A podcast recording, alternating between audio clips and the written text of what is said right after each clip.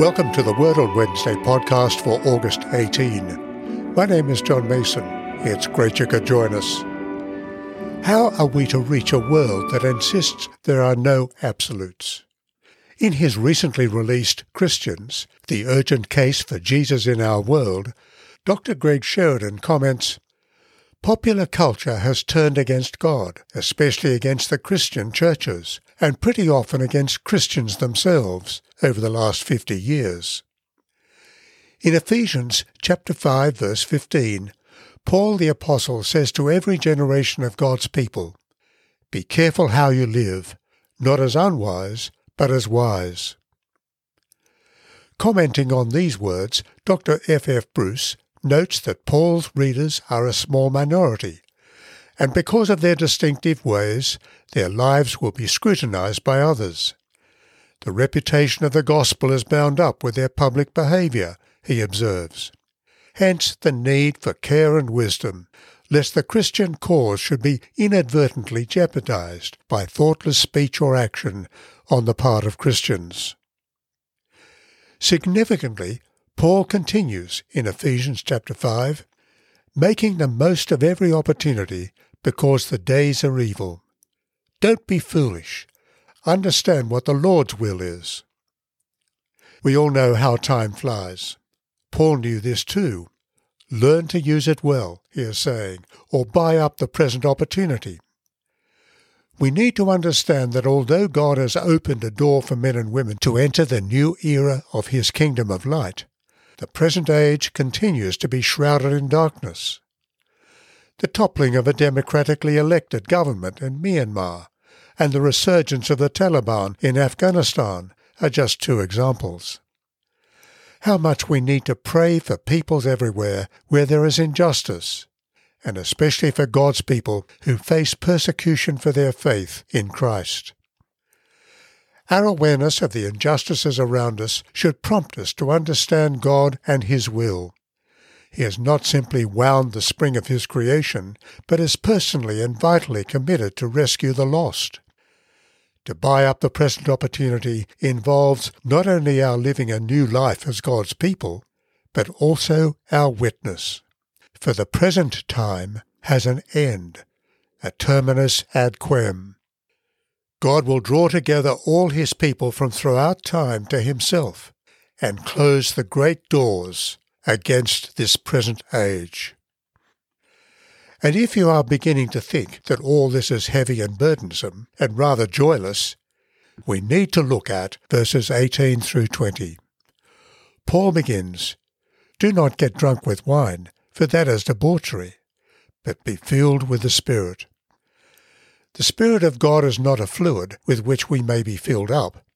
Rather, as Paul points out in Romans chapter 8 and verse 9, when we turn to Christ, the Spirit of Christ takes up residence within us.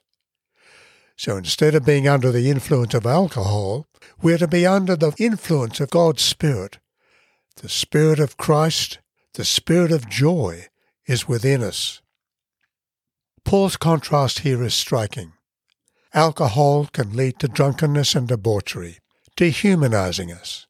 We become the reverse of what we are meant to be, no longer the glory of God's creation made in His image, but beasts. On the other hand, Paul is saying, when the Spirit of God fills our lives, He enables us to live and run as God's people, with love and joy in our hearts. Two interesting exhortations follow singing and thanksgiving. Singing, addressing one another in psalms and hymns and spiritual songs, singing and making melody to the Lord in your hearts. We don't often think about the reality that the earliest churches expressed their joy in music and singing. The Psalms were their hymn book. F. F. Bruce also points out that one of the ancient testimonies Pliny's report of antiphonal singing to Christ as God has a bearing on two aspects of this verse. The singing is antiphonal, addressing one another, and is offered to the Lord. This tells us that amongst God's people from the earliest times, praise has been offered alike to God and to Christ. One of the ways we worship God and build relationships with one another is singing God's truth. Emotions are a very important part of our makeup. When the Spirit of God is at work in us, our singing will have the rich sound that comes from people who have that deep joy which comes from knowing their God. Always giving thanks to God the Father for everything, in the name of our Lord Jesus Christ. Nothing brings about tension and division more than ingratitude. To have a thankful spirit is to accept the situation in which you find yourself in the loving providence of God. A thankful heart trusts God, not just in good times, but also in tough times. Thankful people know that in every situation God is working out his good purposes for them, as we read in Romans chapter 8 and verses 28 through 30.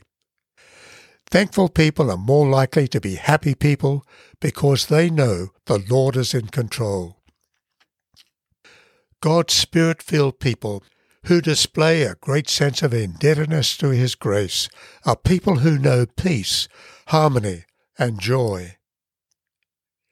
Be filled with the Spirit, addressing one another in psalms and hymns and spiritual songs, singing and making melody to the Lord in your hearts always giving thanks to God the Father for everything, in the name of our Lord Jesus Christ. Here we have a response to the cacophony of voices of our day, voices of people who know not love and joy and peace, because they've not yet found the God who loves them with a greater love than they ever dreamed. Don't be drunk with wine. Don't be afraid. Rather be filled with God's Spirit and sing psalms and hymns with gratitude to God in your hearts. So let me pray. Almighty God, we thank you for the gift of your holy word. May it be a lantern to our feet, a light to our paths, and strength to our lives. Take us and use us to love and serve all people in the power of the Holy Spirit and in the name of your Son, Jesus Christ, our Lord. Amen.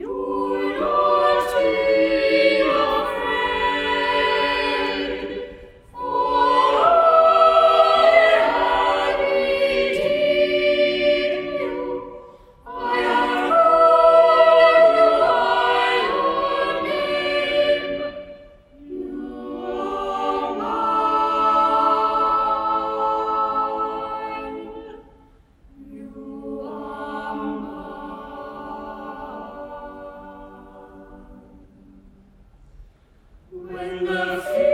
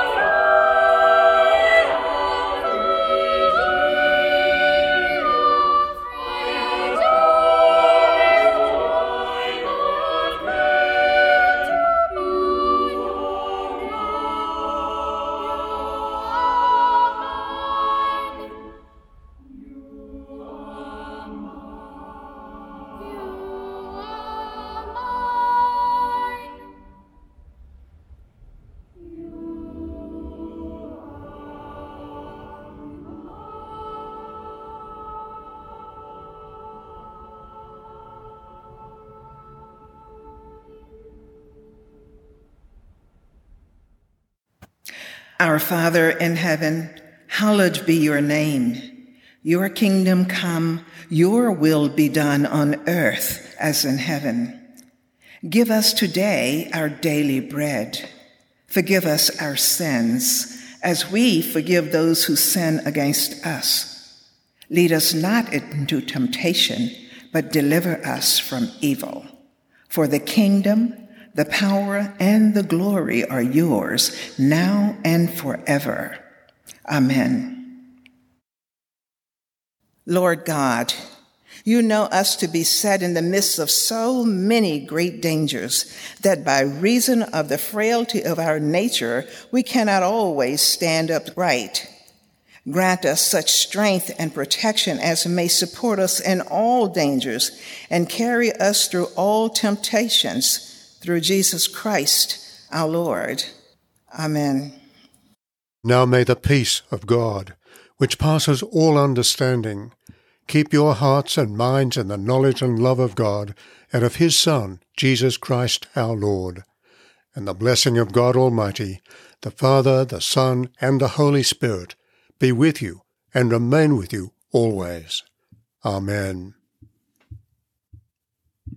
People involved in today's podcast are John Mason, speaker and writer, and Catherine Jacob, a minister for women's ministry in Birmingham, Alabama. Prayers are from an Australian prayer book 1978. The opening and concluding music is from St Andrew's Cathedral, Sydney, and the anthem Do Not Be Afraid is sung by the Chamber Choir of St Andrew's Cathedral under the direction of Ross Cobb. Please let us know if you have a question or a comment about this podcast. We'd love to hear from you.